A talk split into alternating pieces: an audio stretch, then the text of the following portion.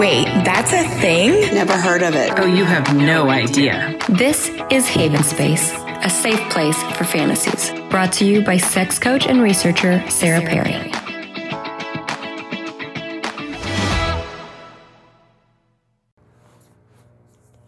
Hi, folks. This is Sarah Perry, and welcome to another episode of my podcast, Haven Space. Today, we are going to be discussing cuckolding fetishes or cucking or hot wifing. Um, cucking is the fetish of watching a claimed spouse, that means like somebody that you are in an established relationship with, have sex with another person, um, as opposed to a threesome where you would actually be engaged in the sexual experience. And cuckolding, you would just be a passive observer. Um, this can also be called hot wifing, or you could say like um, the hot wife fetish, like I'm gonna fuck someone's hot wife. That's basically um, what we're talking about. Some people relate it to hot wifing, like hot wiring, like a car, but the idea that you would steal a spouse is only part of the fetish. So by the end of this video, you should know how cuck fetishes are exhibited, where the terms come from, why people like it, different kind of lingo, etiquette rules, and how to go about making this happen for yourself with all of the consent and respect and pleasure that our bodies are worthy of. So, the origin of the term um, is the cuckoo bird, which leaves its eggs inside of a different bird's nest so that they get like tricked into essentially um, raising their babies for them. So very tricky, uh, but it's typically it was traditionally used in like very very classical literature dating back to the 1250s, where we would um, use the term to talk about a most of the time a masculine person, a man who has raised children um, that are not his, believing them to be his. And by his, I mean like biologically, obviously. So that's where the term comes from. But obviously, nowadays, it's not so much related to raising children as it is to uh, observing sexual encounters. So, um, this also carries like other relation other fetishes like for example the fetish of being fooled being tricked the fetish of um, not having been enough for somebody that they cheated on you but then they didn't want to leave you so there is like this jealousy play that occurs. But cuckoldry happens in a wide spectrum, like most things in the world. The spectrum of cuck has to do with both extremes of BDSM. Um, the very submissive side is almost masochistic. Um, there is a kind of link to the podcast of last week with the cross dressing and the whole sissy boys uh, persona because a person could enjoy being uh, humiliated, ridiculed. A lot of times, like the tiny penis thing could come into play, which is when someone has a penis that is a size that is traditionally smaller than typical, then they would sometimes fetishize that and like the humiliation of being told that they have a tiny penis or being told, um, for example, that that can't please somebody, which is absolutely not true. And in fact, most people with smaller than average penises would say that they absolutely know that's not true because people can be pleased with any size. So, having the play of humiliating somebody while they're in an experience of watching you already have sex with someone else um, can be really, really arousing to some people. A lot of times, simply because of its connection to your worst possible fears, um, the part of our brains that lives in arousal is the same part of our brains that is activated with humiliation, shame, um, and with disgust. So we find ways to trigger these parts all together and they can easily become sexualized. Um, the other extreme of the spectrum of cuck would be a very alpha dominant, um, almost like sadistic side where you would essentially control everything that your partner is doing sexually. So the partner would literally choose the new sexual partner, sometimes dictate sexual positions, uh, sometimes strap you down into a specific position that you can't get out of, then bring in partners that you had no idea were coming, and then be on the outskirts, but very much be in control of the entire situation. And that is an extremely different kind of cuckoldry than a submissive sissy boy cuckoldry. Um, but both fall into the BDSM spectrum, or as we sometimes like to call it, consensual power exchange spectrum. Um, so, cuck queen is a term that you could know. It is um, a woman wanting to be in cuckoldry. Um, and I'm using these terms, women and men, fluidly and flexibly, and know that they can be interchangeable depending on passive or active roles, if you'd like, or just simply in the person's gender. Um, so the a woman, again, flexibly, who cuckolds her partner is typically called a cuckoldress. So the person having sex um, with the person outside of the relationship is typically called a cuckoldress because the term was originally a male term. Um, especially if they are in the submissive spectrum, um, the cuckoldress is like the dominant person who is then doing the humiliating and who is doing um, like speaking uh, derogatory things as they're having sex with this other person.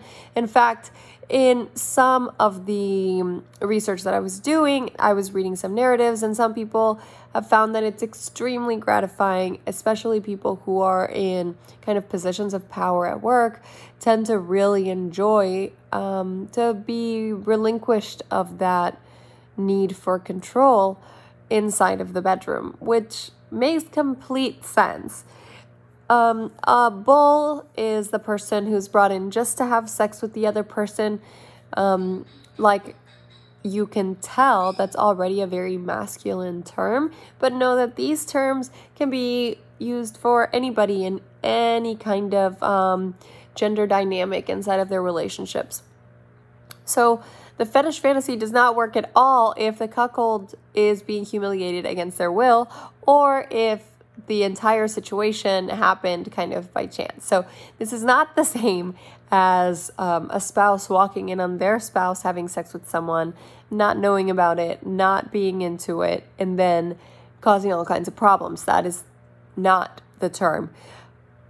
The term cuck can sometimes be used, like I said, in, in really classical literature to talk about someone who was forced into raising a child that wasn't theirs, but in the terms that we're using today of the fetish of cuckoldry, this does not apply. So, even inside of fetishes, even inside of fetishes that involve you having extramarital or outside of the relationship sex, consent is extremely important to fetishes and it will never be able to be separated and pulled apart and have that still be considered a fetish. If it's not part of your fetish, if it's not something that's been negotiated, then it's definitely 100% a breach of boundaries. And that needs to be kind of delved apart and separated and worked on as a completely different thing than someone saying, Oh, I thought you would have liked it.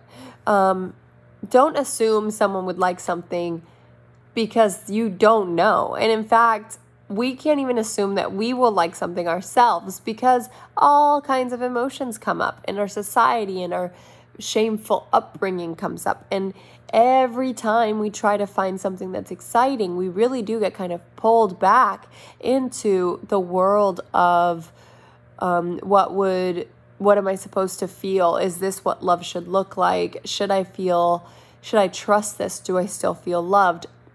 All of those things happen when we break the boundaries of the very traditional heteronormative relationships that we were taught to have, regardless of what culture you grew up in. These things are in media, these things are around us. The idea of a wedding is always around us. So the idea that we would share someone outside of that and still be safe and protected and loved is something that we have to struggle with if we find that we may have attraction towards jealousy fetishes, um, and cuckoldry being a type of jealousy fetish. in psychology, we talk about, in Freudian analysis, we would talk about this type of fetish as basically eroticizing the fear of infidelity, which to a lot of people, because of our upbringing, is a huge fear. Also, the fear of failure. So, a lot of times when it comes to the submissive, masochistic side, we are bringing up somebody's worst fears and then turning them into something sexual. There are people who would be extremely afraid of losing their partner because they could not please them sexually. But I want you to know that most of the time, and in my coaching practice, most people have the best interest of their partner in mind and do actively search for ways to give them as much pleasure as they could have and sometimes more pleasure than they've ever even imagined.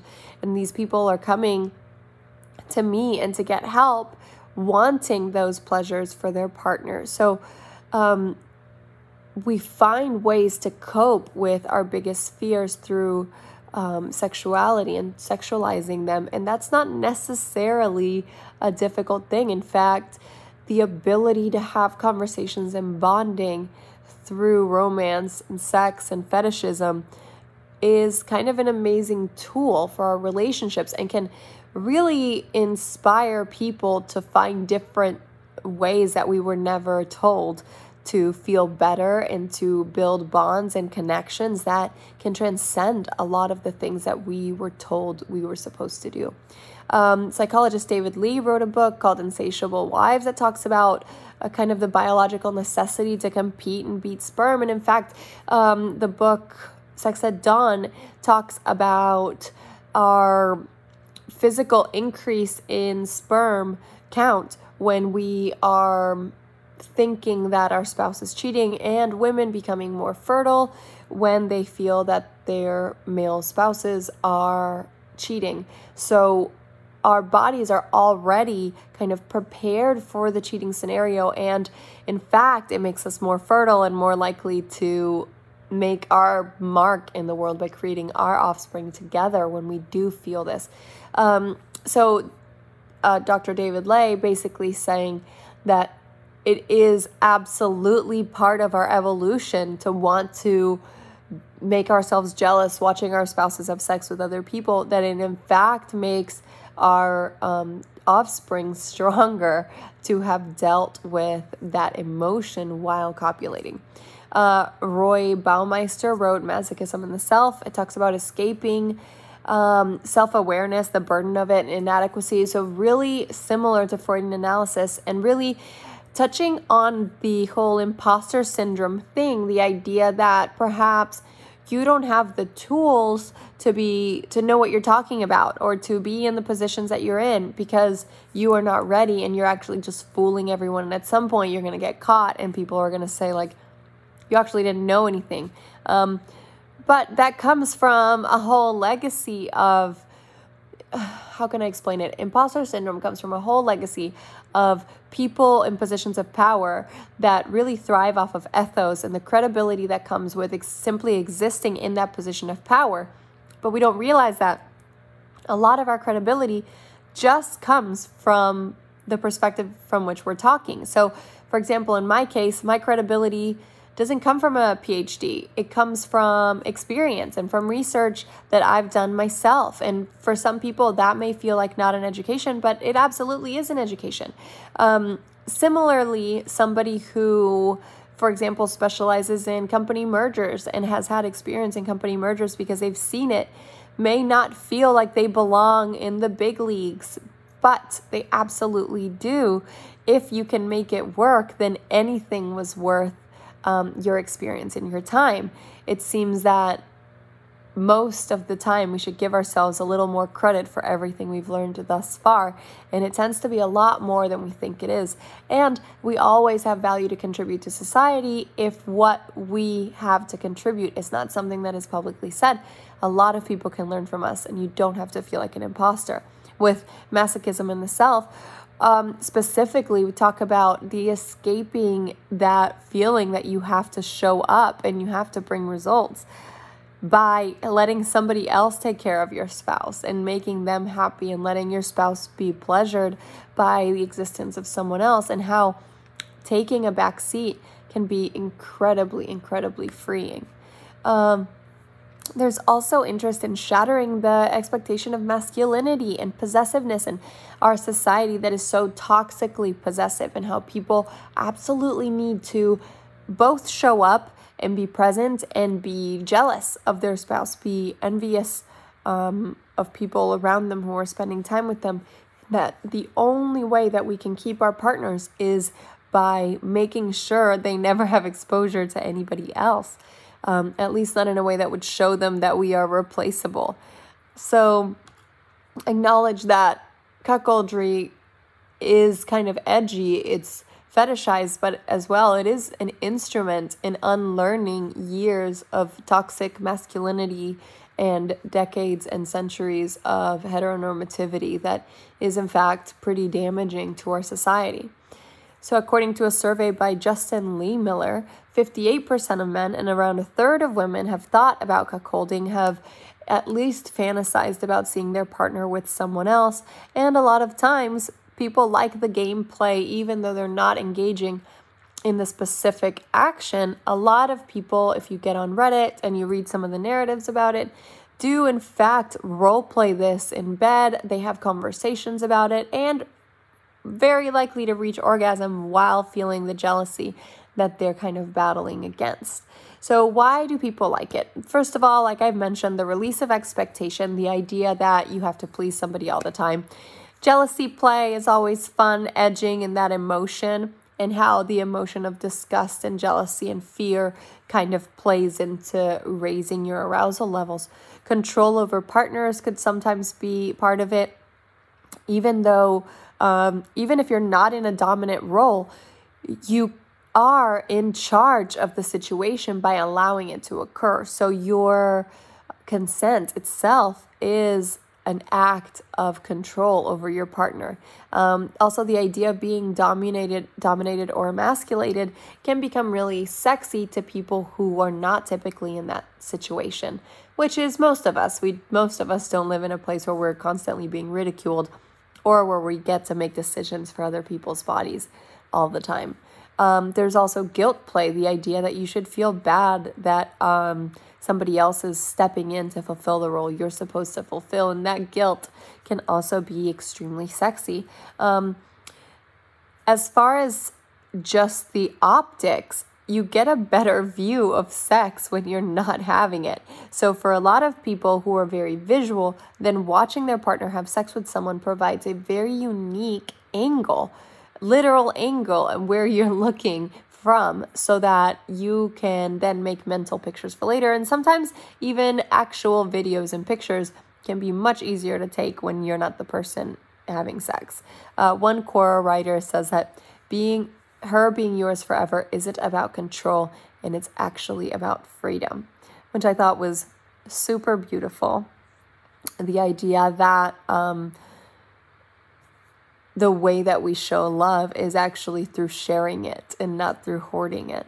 Um, another Quora writer talked about the fact that it's comparable to a scary movie where the suspense builds inside of you. You can feel it, you know it's coming, but really, um, you know it's fake and it's on a screen and that you're not in danger. And I think there's a similarity between watching your partner have sex and the um, kind of ridiculing of the idea of being cheated on and unsafe and turning it into something this is actually really safe. It's just in front of me. They're not cheating. I'm here. Um, so that comparison can also be a reason that people love it. Where can you find it? So, all kinds of porn on cuckoldry. You look up the term cuckold you can also look up the term cuck or hot wifing, like I mentioned earlier. FetLife Personals. You can get on FetLife and look for people. You can get on FetLife Personals, which is a side of FetLife, and try to find people specifically that are looking for stuff like this. Make sure, if that's what you're doing, that you are being very clear about the type and the spectrum of cuckoldry that you enjoy if you'd like to be more dominant or more submissive because you don't want someone to show up who is very um, ready to say some mean humiliating things to you thinking that you're totally into it and it turns out that you are not and in fact it is does not feel good to you and you feel that that is not a boundary that you want to cross. Make sure that that's negotiated ahead of time. Adult friend finder has very eager people able and willing to um, become bulls, or a lot of people that want to be cuckolded. Uh, Reddit has whole threads. I checked out cuckoldsamerica.us was not great, but there were some options there, and it seems to be very specific, specifically targeting uh, people engaging in cuckold situations. Um, how to prepare definitely get tested, have the conversation, establish boundaries. Uh, come play tends to be really typical because of the whole breeding fetish, like thinking that someone could come get your partner pregnant or that you know, something along those lines so that your partner could get someone else pregnant. Um, that could be part of the play. So make sure you've established boundaries, fluid bonding. Get ready for fluid bonding, even if you don't think it's something you want to do, get tested anyways. Um, definitely know who's playing what role and at which point, and then have some type of um, negotiation about which boundaries are flexible and which boundaries are negotiable and which boundaries are hard and will not change during the situation. I tend to feel like there are very few boundaries that are hard boundaries, but especially people who are new to fetishes and to play may feel safer establishing hard boundaries at the beginning, and then maybe next time, if it goes well, then they could loosen up some of those boundaries. Um, also, make sure to be safe by meeting in places that are not places where people can come find you later. So if you're just meeting somebody off the internet, get a hotel room instead of being at your home address or meet at a sex club where there can be people around you. Most sex clubs that are on premise do, in fact, have private rooms and do have security. And you could ask for security to either check on you every once in a while or even just keep an ear out for any kind of rough play. Um, I would say that in situations where people are bulls, it tends to be a very specific, very respectful community because fetishism thrives on consent. So make sure you have your consent negotiations in place, your traffic light systems in place where there's a word that means don't stop, but let's rearrange what this looks like for me, or I need a moment. And sometimes that can't be a traffic light system because you want it to be something private between the couple, but make sure you have established a word that doesn't necessarily mean stop. When you are saying, when you're working on safe word scenarios, um, know that we are less likely to use a safe word simply because it means to ultimately stop, cease and desist. And most of the time, we don't want to cease and desist, we want to renegotiate. Um, so, to recap, you learned where cuckold fetishes are exhibited. You learned where they came from, um, how they were used in the past, how these terms are used in the past. Maybe learned a new word or two. Um, you heard about some of the studies and some of the books that talk a little bit about why we thrive on cuckolding, why we like it, um, how it helps kind of fight back toxic masculinity and toxic heteronormativity. We, we talked a little bit about where you can find it, the things you should do and how to make it happen for yourself and others in ways that are consensual and really, really, really good for your heart. So, thanks for checking me out, and hopefully, I will see you next time.